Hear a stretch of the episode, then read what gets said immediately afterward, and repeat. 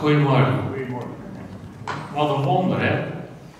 Vergeven op het moment dat genade binnenwandelt. En zoals Erwin las als genade dan, als hij maar wordt omwandelen, dan worden mensen bang en dan verstoppen we ons. Is dat niet een rare combinatie? Genade wandelt binnen. Daar wil ik vanmorgen met jullie over nadenken.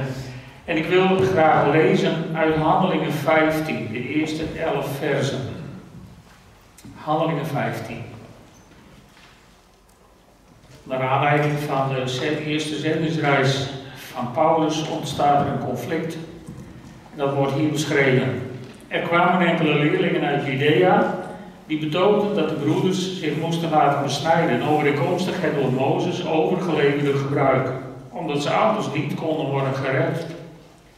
Dit leidde tot grote oneenigheid met Paulus en Barnabas en mondde uit in een felle woordenstrijd. Besloten werd dat Paulus en Barnabas samen met enkele andere leerlingen naar Jeruzalem zouden gaan om deze kwestie voor te leggen aan de apostelen en de oudsten. Nadat de gemeente hun uitgeleide had gedaan, gingen ze op weg en trokken ze door Fenicië en Samaria. Daar verhaalden ze uitvoerig over de bekering van de heidenen, iets dat bij alle gelovigen grote vreugde wekte. Bij hun aankomst in Jeruzalem werden ze verwelkomd door de apostelen en de oudsten en door de rest van de gemeente. Ze brachten verslag uit van alles wat God door hen tot stand had gebracht. Enkele gelovigen die tot de partij van de Fariseeën behoorden, gaven echter te verstaan dat ook de niet-Joodse gelovigen dienden te worden besneden en opdracht moesten krijgen zich aan de wet van Mozes te houden. De apostelen en de oudsten kwamen bijeen om nader op deze zaak in te gaan.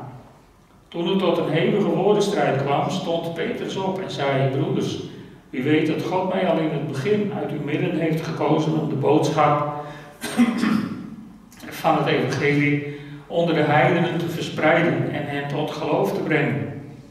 God, die weet wat er in mensen omgaat, heeft blijven geven van zijn vertrouwen in de heidenen door hun de Heilige Geest te schenken, zoals hij die ook aan ons geschonken heeft. Hij verwijst daarmee naar het verhaal van Cornelius een aantal hoofdstukken eerder. Hij heeft echter geen enkel onderscheid gemaakt tussen ons en hem, want hij heeft hem door het geloof innerlijk gereinigd. Waarom wilt u God dan trotseren door op de schouders van deze leerlingen een juk te leggen dat onze voorouders nog wij zelf konden dragen? Nee, we geloven dat we alleen door de genade van de Heer Jezus gered kunnen worden op dezelfde wijze als zij. Tot zover. In dit stuk zie je allereerst dat er verschil van mening ontstaat. En, en, soms denken wij als christenen dat dat helemaal niet mag. Soms denk je in de kerk dat je helemaal geen verschil van mening mag hebben, dat je allemaal hetzelfde moet denken. Maar de Bijbel die zegt dat nergens. Verschil van mening mag er zijn. En net zoals hier, mag dat er soms best eens even stevig aan toe gaan. Mits je elkaar maar respecteert en waardeert als broeders en zusters. Als we maar zorgen dat het een veilige omgeving blijft, waar liefde boven alles gaat, ook voor degene met die andere mening dan jij. Denk eens aan de dialoogavonden die we hebben gehad voordat corona een spaak in het wiel stak. Laat alsjeblieft de genade altijd binnenwandelen in de discussie, als je het niet met elkaar eens bent. Want anders sla je misschien aan het oordelen. En in dit liedje zat, zat een heel mooi zinnetje, waarin de schrijver van het liedje zich verwondert hoe het mogelijk is dat someone so guilty has just been set free. Hoe het mogelijk is dat iemand die zo schuldig is, net is vrijgesproken. Jezus vertelt daar een gelijkenis over in Matthäus 18. en hij vertelt daar over een koning die gaat afrekenen met zijn, uh, ja, met zijn slaven of met zijn personeel, met zijn rentmeesters misschien wel. En dan is er iemand die is hem 10.000 talenten schuldig. Dat is werkelijk een onoverzienbaar bedrag. Hè? In onze tijden een talent was veel meer dan een jaarsalaris. Nou, stel je voor dat je 10.000 jaar salarissen in de schuld staat. En de schuldeiser zegt, nou dan ga ik je opsluiten tot je betaald hebt. Nou, dat is eh, een grapje bijna om te lachen. Want niemand gaat 10.000 jaar leven om dat terug te betalen. Dus Jezus zet het hier in het absurde neer. Het is gewoon niet mogelijk. Als boodschap voor de fariseeërs en de schriftgeleerden. Eigenlijk als boodschap aan de toenmalige Joodse religie, die ervan uitging dat je het zelf kon verdienen door de wet te houden. En Jezus maakt hier duidelijk, je kunt het niet zelf verdienen. En dan wordt die slaaf, na zijn smeekbeden, wordt hij vrijgesproken, schuld wordt hem kwijtgescholden. En buiten komt hij iemand tegen die is een honderd schellingen schuldig. Nou, dat is een futiliteit, zeker vergeleken met wat het net is kwijtgescholden. En hij kent geen genade voor zijn broeder. En voor degenen die denken dat vergeving gewoon onherroepelijk is, is dit wat een brede gelijkenis. Want die man die wordt opnieuw voor de koning gebracht en het kwijtschelden van die schuld wordt ongedaan gemaakt. Hij wordt aan het eind opgesloten tot hij toch betaald heeft, met andere woorden, onmogelijk. En Jezus zegt dan, had je ook geen medelijden moeten hebben met je medeslaaf, zoals ik medelijden had met u. En aan het eind zegt hij, zo zal mijn hemelse vader met u doen, en die niet dat zijn broeder van harte vergeeft. When mercy walked in, in mijn leven, veranderde alles. En werd de schuld die ik nooit zou kunnen betalen, die werd kwijtgescholden. En wat heb ik er lang over gedaan om een beetje genadiger te worden dan ik was. Maar dat is de oproep die Jezus in deze gelijkenis doet.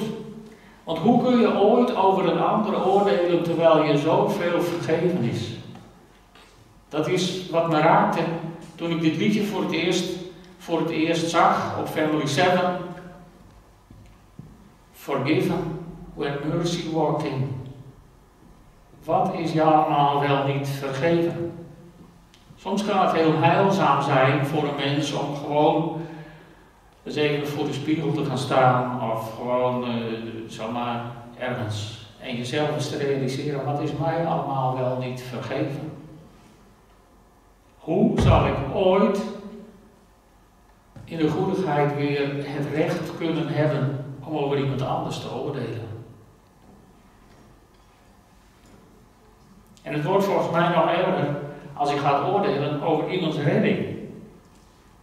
Want in dat stukje wat ik las uit Handelingen, daar staat, omdat ze anders niet konden worden gered. Maar ik wil één ding heel duidelijk stellen. Over de redding van een ander ga jij niet en ik niet. Nu niet en nooit niet. Mensen hebben mij wel eens gevraagd, zeker sinds dat ik voorganger werd, mensen mij wel eens gevraagd als er iemand was overleden, is hij nou gered of niet? En ik heb altijd als antwoord gegeven, ik ben zo verschrikkelijk blij dat ik daar niet over ga.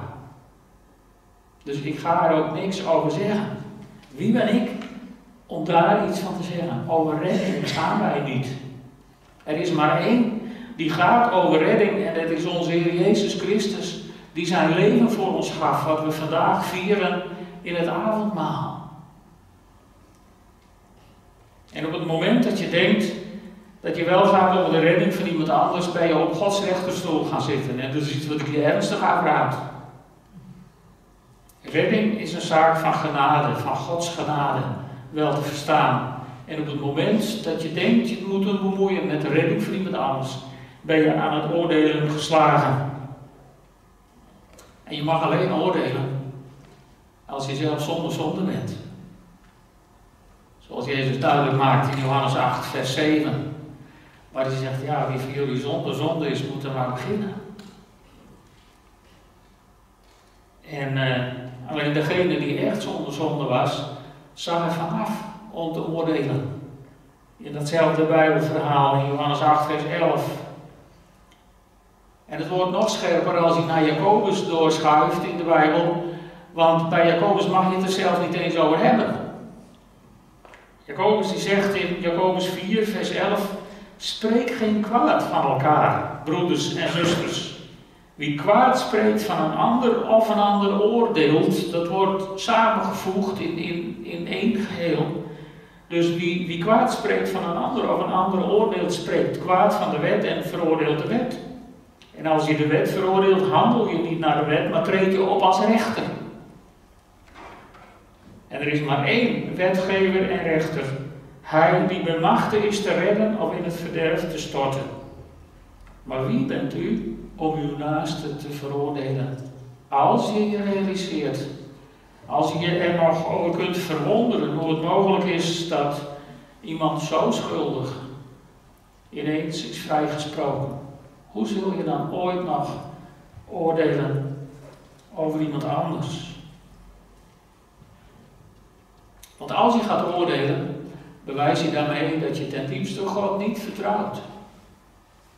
Bewijs je dat je bang bent dat God zich misschien wel vergist met zijn genade. Jezus vertelt daar een gelijkenis over in Matthäus 13.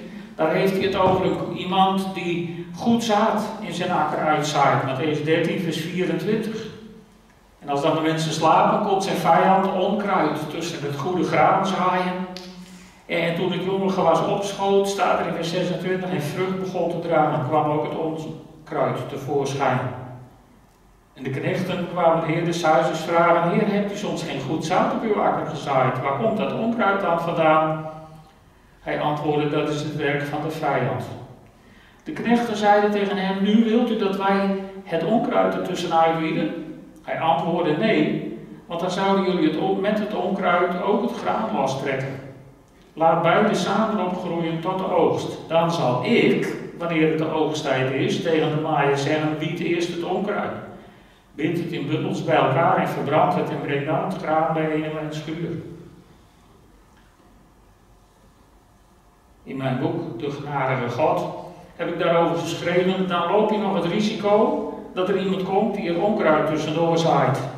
En dan zijn wij gauw geneigd om te doen wat de knechten uit die gelijkenis voorstelden. De slaven zeiden tegen hem, wilt u dan dat wij erheen gaan en het verzamelen? Dan zal de landheer ook tegen ons zeggen, nee, omdat wij het verzamelen van het onkruid niet misschien tegelijk ook de tarwe zelf uittrekt.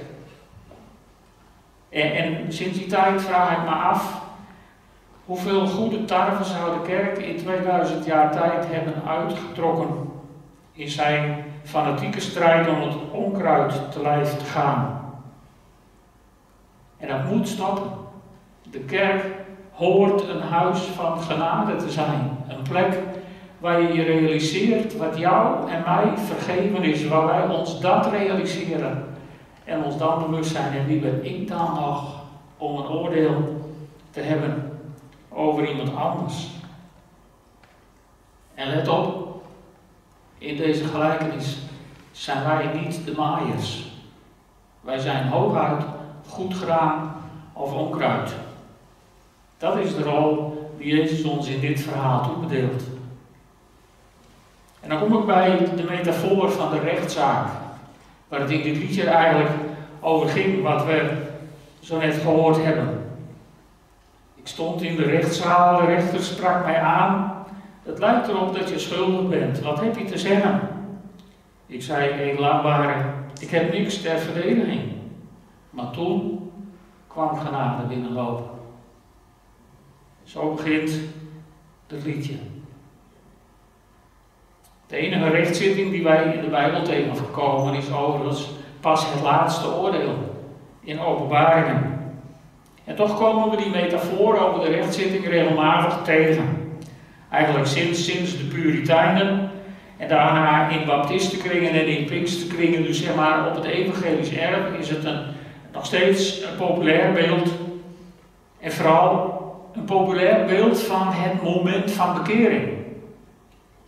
Zo wordt het ook in dit liedje vergeleken. Het moment van bekering waarop je je bewust wordt dat je niks hebt om jezelf te verdedigen. Daarmee erken je je schuld, daarmee erken je je hopeloze verlorenheid zonder Jezus Christus. En, en misschien heb je je wel laten dopen als baby of volwassen, of misschien wel allebei.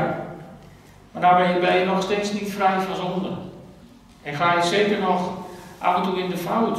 En dan klaagt Satan je aan, dat is het plaatje wat we dan hebben. Satan die klaagt je aan, de aanklager van de broeders en de zusters overigens. En, en onzekerheid kan je dan zomaar aanvliegen. Op zulke momenten. Je weet dat je vanuit jezelf niks ter verdediging hebt in te brengen. En dan komt ineens genade de rechtszaal binnenwandelen. En dan ontdek je dat we een pleitbezorger hebben. In 1 Johannes wordt het prachtig neergezet. Ik vind 1 Johannes altijd, als je het eerste hoofdstuk van 1 Johannes leest, vind ik het een heel deprimerend briefje. Want het gaat alsmaar over dat je beslist niet mag zondigen. En je krijgt in dat eerste hoofdstuk zomaar het gevoel van, ja, van zo'n kansloze missie. Hoe gaan we dit ooit waarmaken? En dan begint Johannes aan zijn tweede hoofdstuk in zijn eerste brief. En dat begint weer zo. Kinderen, ik schrijf u dit opdat u niet zondigt. En dan kun je denken, help.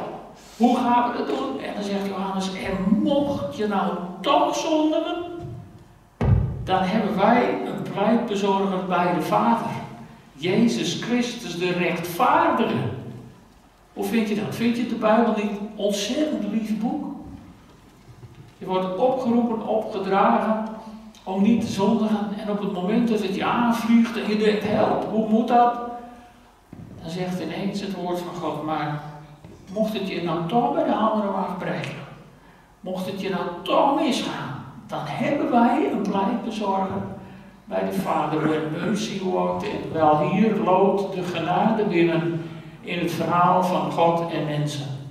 Mocht het je nou toch mislukken, dan hebben wij een pleitbezorger bij de Vader, Jezus Christus, de rechtvaardige.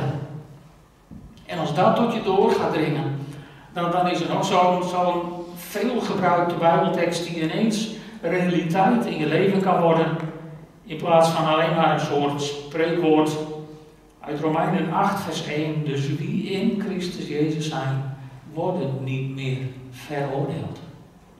En als God niet oordeelt, wie zijn wij dan om dat wel te doen? Want wij zijn forgiven when mercy walked in. Ons is vergeven toen genade ons leven binnenwandelde. En, en mijn hart, mijn hartekreet is, laten we dat vooral delen met andere mensen. Laten we ze binnenlokken in diezelfde rechtszaal. Waar genade zomaar kan binnenwandelen in plaats van te oordelen over andere mensen. En het mooie is dan dat God ons als geheugensteuntje dat avondmaal gaf.